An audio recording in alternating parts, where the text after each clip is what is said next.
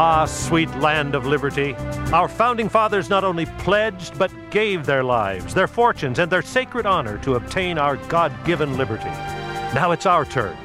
Liberty can only thrive if it's alive in the hearts of a freedom loving people. I'm Dan Matthews, and I'm pleased to welcome you to Freedom's Ring.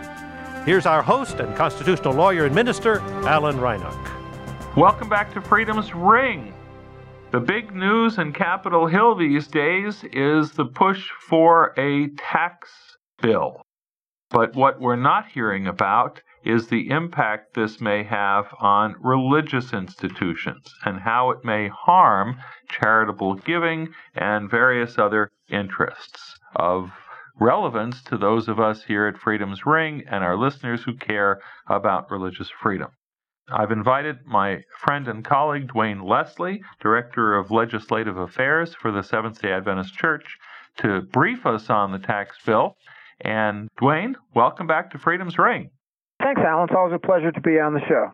And I know for broadcast purposes, this is not going to be timely because, of course, it's a moving target and things change. But we are going to post this immediately on social media so people can get the information. If you're listening on the air, do take a look because some of these provisions we're talking about may or may not still be alive at the time you're listening to this. That's right. Well, what are some of the concerns that uh, you're monitoring in this tax bill? Sure. Well, first, Alan, the the thing to note is that um, the political process, as I'm sure many of your listeners are aware, is very fluid. And so, uh, in order for a bill to become law, the House passes a version, the Senate passes a version, and the President has to sign it. And if there's a difference between the House version and the Senate version, then they have to put together a conference committee to work out the details, then get a, a version that's approved before it goes to the President for signature. So, as you might imagine, there are many different pathways for different folks to raise concerns, and the process is fluid all the way up until you get to a, a conference consensus report. So, what I'm going to talk about briefly are just some concerns that were raised in the House version, which was introduced prior to the Senate version. And then the Senate version actually addressed some of the concerns that we had in the House bill, but again, because ultimately they will have to reconcile any two versions. Sure. Um, we still want to remain vigilant on some of these concerns. And so, uh, one issue that came up, um, which many of your listeners may be familiar with, is the Johnson Amendment, which we've probably talked about in the past. Yes. But the Johnson Amendment basically, in the House bill, it in essence would repeal it and or allow uh, churches to make political statements, including candidate endorsements or opposition, while maintaining tax exempt status.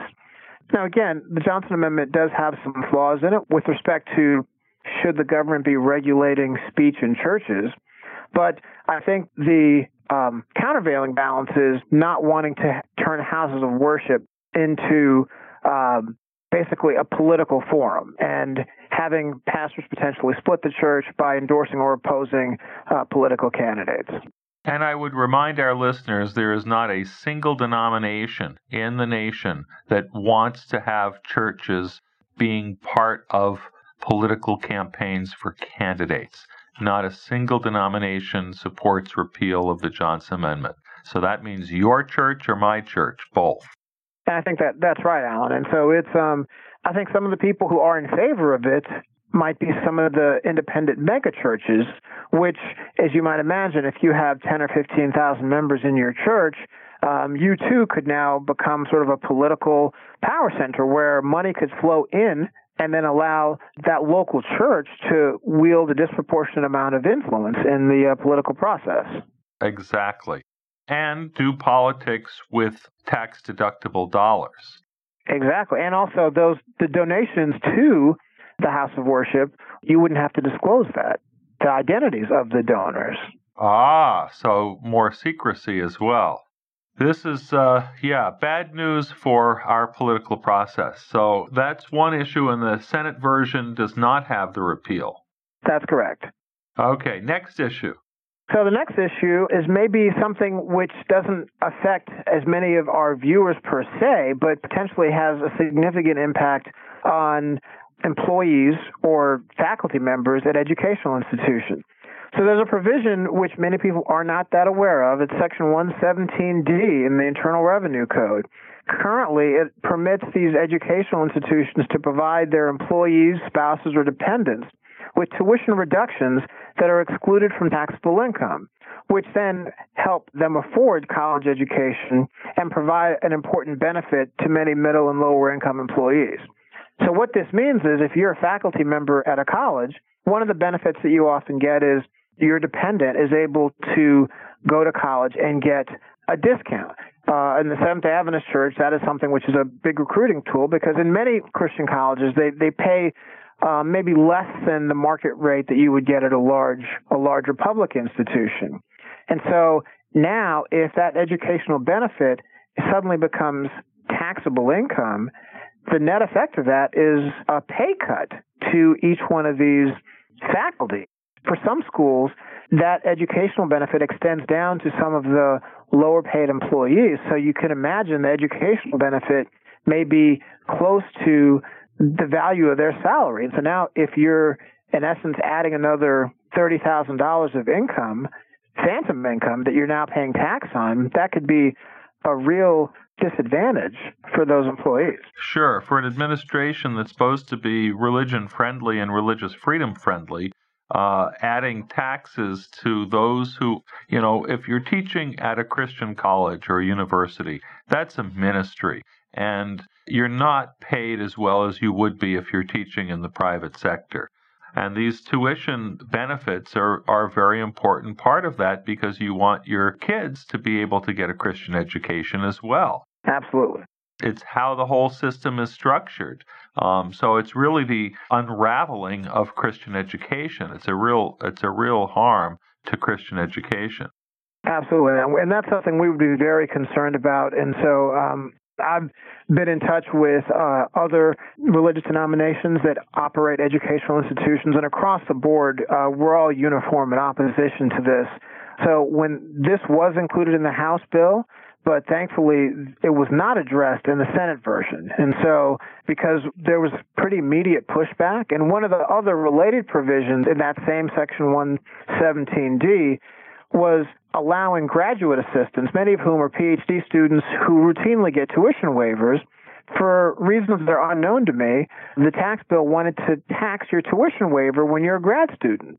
So you might get a forty thousand dollar tuition waiver plus a modest stipend of maybe twenty or thirty thousand, and now you can imagine having to pay tax on forty thousand dollars when you're making only a modest stipend. And so when people realized that, hey, this would potentially be catastrophic, so thankfully that was not included in the Senate bill. Well, I don't know if this one is on your list because I don't know that it, it really pertains to religious institutions directly, but I was really upset to see that the limited deductibility of student loan interest payments was being reduced. Yes. And to me, the student loan debt crisis is is one of the huge issues that Congress really needs to do something about, but this is going in the wrong direction. This is adding to the burden of student debt, not doing anything to alleviate it.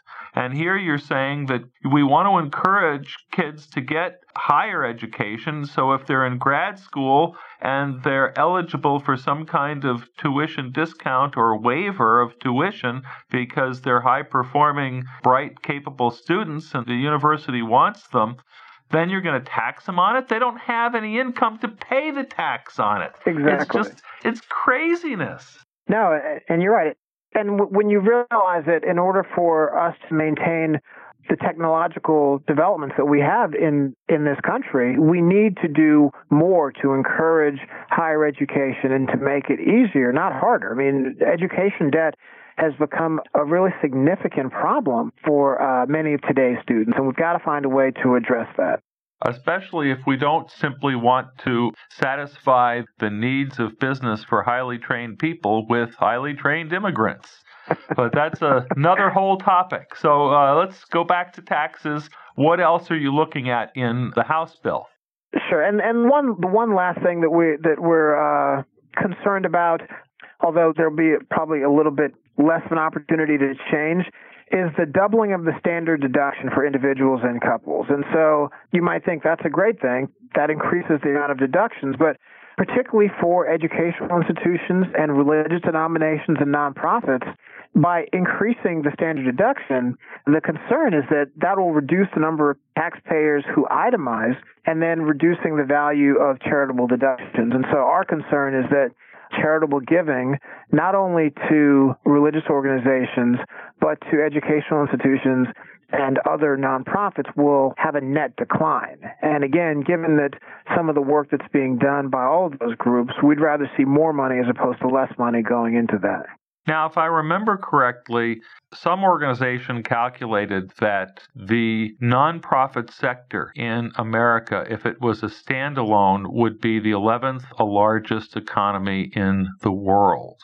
We have no concept of just how significant the nonprofit sector really is, and that includes the religious sector. Absolutely. But also many other parts of our society and our economic life. And so, if you're going to put a disincentive on supporting charities into a tax bill, the potential to affect a really huge sector of the economy and of the good that's done in so many parts sure. is really, it's like, I don't know. I mean, I, I get that there is a legitimate interest in reforming how taxes deal with corporations and, and various other issues. But this seems like uh, a rush here. I, am just very concerned about how this is being put together. And I think, Alan, I think you, you identified it. There, there are some valid reasons to, to look at ways that we can simplify the process. And I think that that was the, the motivation behind increasing the standard deduction because if we have fewer people itemizing, then it actually makes it easier for that individual to prepare their taxes. Um, but again, I think we have to look at what will the net effect be on charitable institutions. Um, whether people will say, well, I'm going to just take this deduction. And for many people who may be on the fence in terms of giving, you know, what is, what, how much will that impact their giving decisions and going forward? And that's potentially a concern. I got to say, Dwayne, I, I've been doing my own taxes forever and keeping track of my itemized deductions really is not a big deal. That's the least of my concerns, you know, trying to put my taxes together. There's, you know, it just, there's just not that many categories that you're dealing with when you're itemizing deductions. You know, you've got your property taxes, for example, or state income taxes, which uh, these are also being uh, impacted. All of these kinds of deductions. You know, your charitable giving. Right. The, this new version, if they eliminate state and local taxes and property taxes, for many people, that's a significant line item if you live in in a, a high tax state, uh, California, Maryland, New York, New Jersey. Um, that's a significant impact. It sure is. So now you said the Senate version does not have all of these. Um, well, the Senate version does have. It, it did include the uh, the the doubling of the standard deduction, um, but did not address the Johnson Amendment that I mentioned first, and it also um, left alone the uh, the taxation issue on the educational subsidy. So that's where we're encouraged about that. Well, where can people keep in touch with you as far as uh, current updates on the tax bill? Well, we will be posting those on uh, AdventistLiberty.org, which is our website, and um, also probably on our social media page on Facebook, uh, which is the Public Affairs Religious Liberty page of the General Conference of Seventh day Adventists. And also on our Church State Council website. And Freedom's Ring is available on SoundCloud and on iTunes. Don't forget, friends, freedom is not free. Be informed, get involved. This has been Freedom's Ring. I'm your host, Alan Reinach. Until next week, let freedom ring.